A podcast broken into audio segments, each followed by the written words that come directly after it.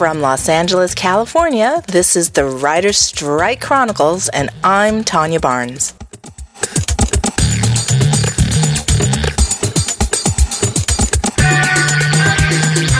Hello, everybody. Today is Tuesday, February 19th, 2008.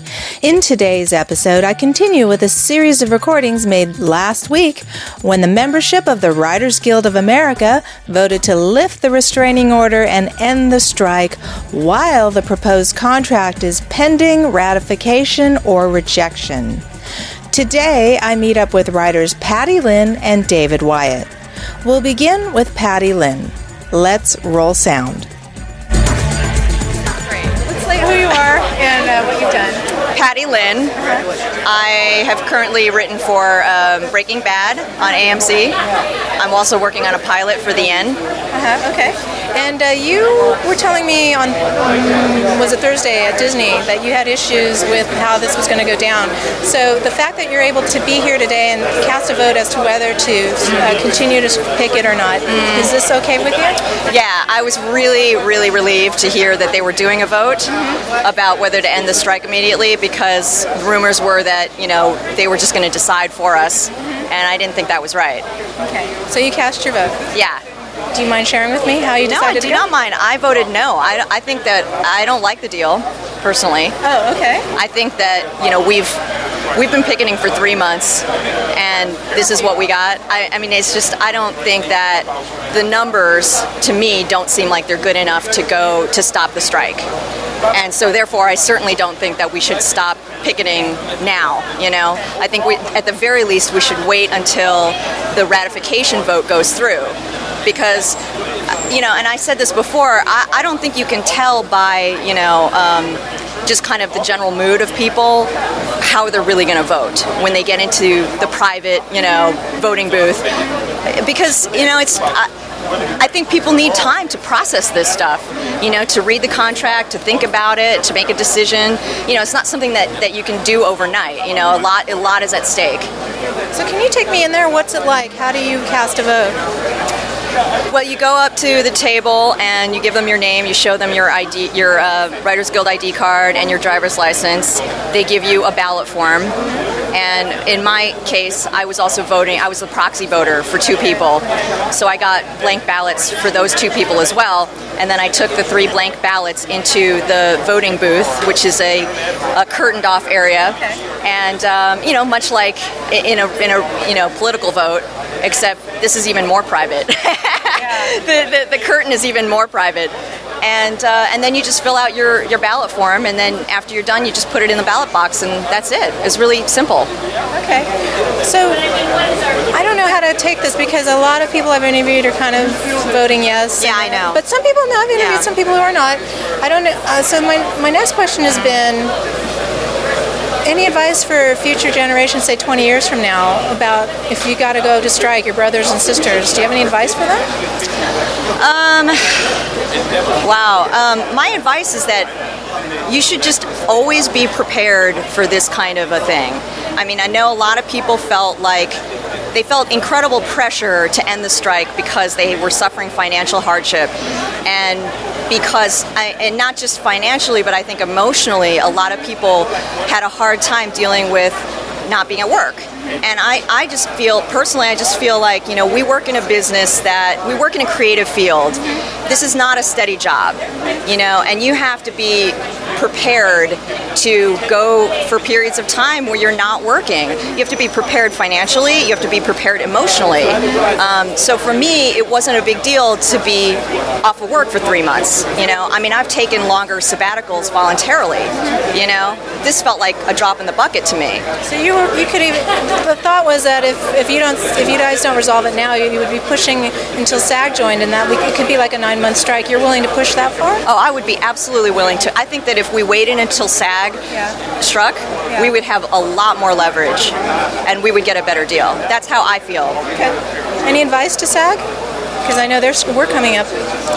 I don't know if I have any advice for them. I just I just want to say I totally support them. You know, they they have been so you know supportive of us. They were out there picketing with us. You know, we met a lot of actors on the line. They were awesome. Um, so you know, I, I just wish them the best of luck. I hope that they can get a better deal than we're getting. Yeah, okay. Uh, anything as we wrap this up, anything you want people to know, and then you're going to get the pop question, which I think you know what it already is. I don't know what the pop question is going to Oh, be. you don't listen. Awesome. Okay. The pop question is What is a more powerful invention for writers and artists? Legacy notwithstanding, standalone technology was a more powerful invention for a healthy democracy, the internet or the printing press? Wow. Oh wow, that's a that's a that's a good question. Um, I mean, I, I'm more I'm inclined to say the internet because I'm living through that right now, Yeah. whereas I didn't live through the period of the of the printing press invention. Actually, as a woman and as a woman of color, you probably wouldn't have been influenced by it at all. That's true. That's true. Yeah. I mean, the internet is really it's incredible. It's like it's just changed everything. You know, I think about how you know when I was in high school, I used to write papers. I'd go to the library and I'd check out books and I'd write notes on index cards. And I mean, people just don't do that anymore. You know. So I don't. I think the internet. I think that's my answer. The internet. Okay, cool. Well, uh, good luck. I, I hope that the best thing works out for everybody. Yeah, absolutely. Thank you. Thank you for your time. That was Patty Lynn in front of the Writers Guild Theater. We'll conclude today's episode with David Wyatt, who, by the way, has been a previous guest on this podcast. Here we go. So, in the past uh, three months, I've been seeing David Wyatt on the line. It's the first time I've actually not seen him on the line, but I see him. Where are we?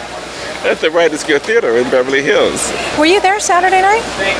Yes, I was there Saturday night. It was. Uh, I, I didn't know what to expect because I actually talked to a friend of mine who was at the New York, at the New York meeting in Manhattan, okay. and she said it was very lively, very divisive, and uh, some people were gung ho in support of what was going on, and then there, so it had a lot of passion on one side, and the other side, people were kind of passionate against it, not really against it, questioning why they felt like they, they felt like the deal was being pushed down their throats, being they felt like they were being told to go back to work soon without actually having a chance to overlook the deal. Okay. How do you feel? What was your take?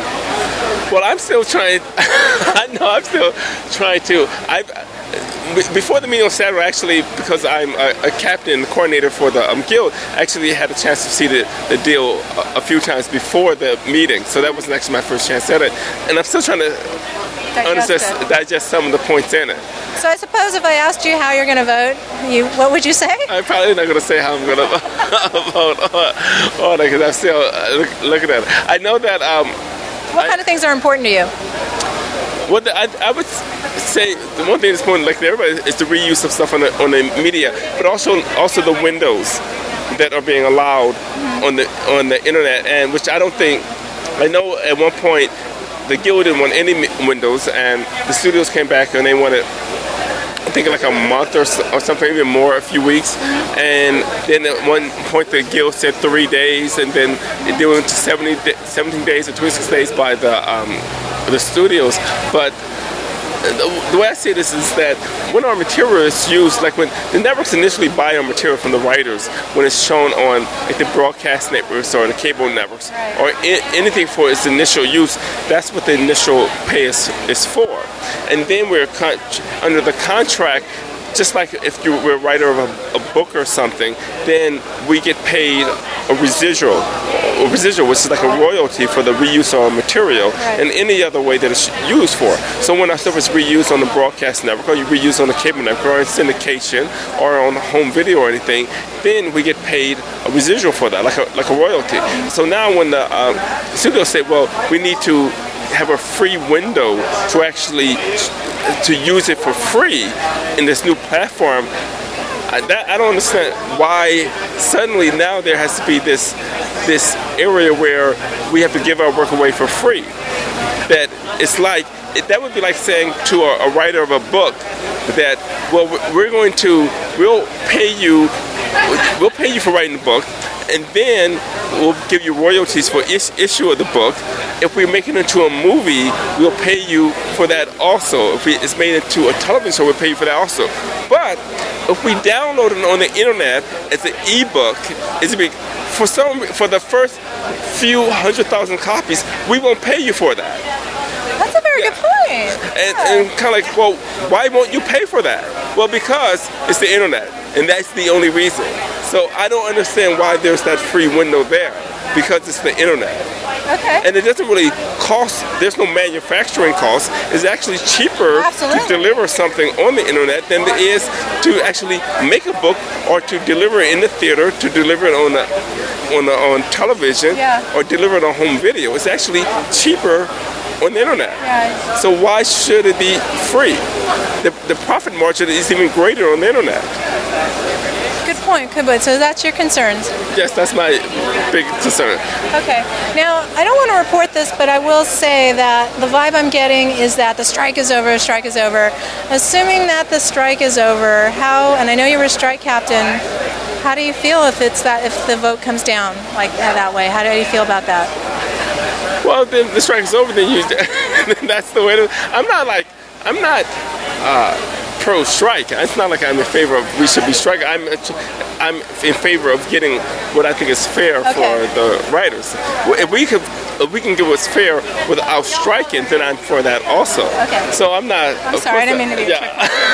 yeah. So I'm not. In, I'm not in favor of uh, like staying outside with picket signs. I'm just care about us getting what's fair. If the if the members think that going back to work is what they want to do, then that's what we'll be doing.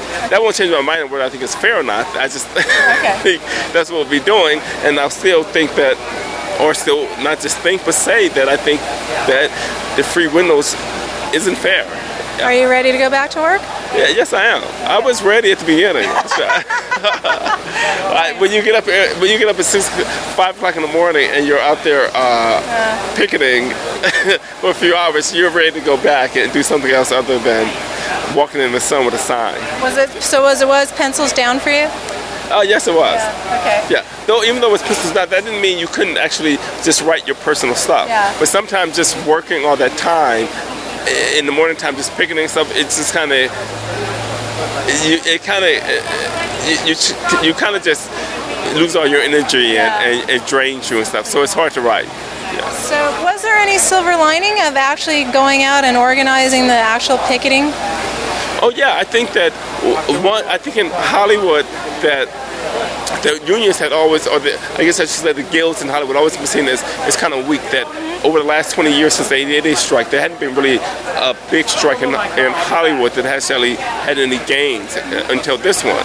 And the guilds have always been seen as as some as guilds uh, that would just kind of roll over when the studio said this is what you want. Mm-hmm. I mean, this is what we're going to give you, and then we would take it. Mm-hmm. But now I think they're going to reevaluate that because ever since the beginning of the strike, they've actually called it wrong. They didn't think we would go on strike. They well, at first they didn't think we would have a strike authorization. They didn't think we would go on strike. Then they didn't think we'd stay on strike as long as we would.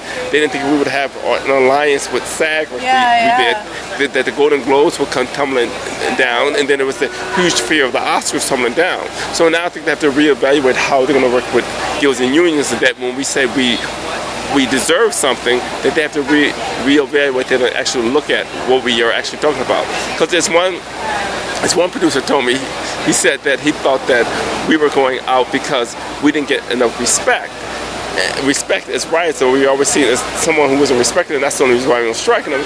Said no, that we were trying to get a fair wages. Yeah. But I said if if the point of view of the studios and producers is that we didn't weren't getting respect, and that you actually have to like that you actually had to make us feel good emotionally, then it's not going to be resolved. If that was the thing from the very beginning, then that's going to be that was the problem. It's kind of like whether you want love or respect.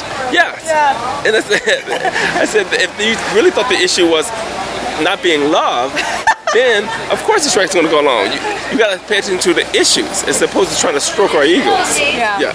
Okay. Say in 20 years, there's another disruptive technology that screws the way we do things on the internet and how we create entertainment. And uh, your brothers and sisters may go on, li- on the line again to strike against some unknown technology. What do you have to say to them? Well, then they should do it. I don't know if it's because of unknown technologies. I think it may be because they're not just being paid fairly. Well, technology has been changing faster and faster, so I don't know if it really takes 20 years Yeah, to, get good point. to get there. Good point. Yeah, there was a huge gap between uh, between the last technology and this technology, Yeah. so it could only take actually five or six years. Well, I do thank you for your time. Okay, thank you. You have been listening to the Writer Strike Chronicle podcast, available for free through iTunes. For more information, visit us at www.strikechronicles.com. To contact us, please call 310 439 8754 or send us an email at info at strikechronicles.com.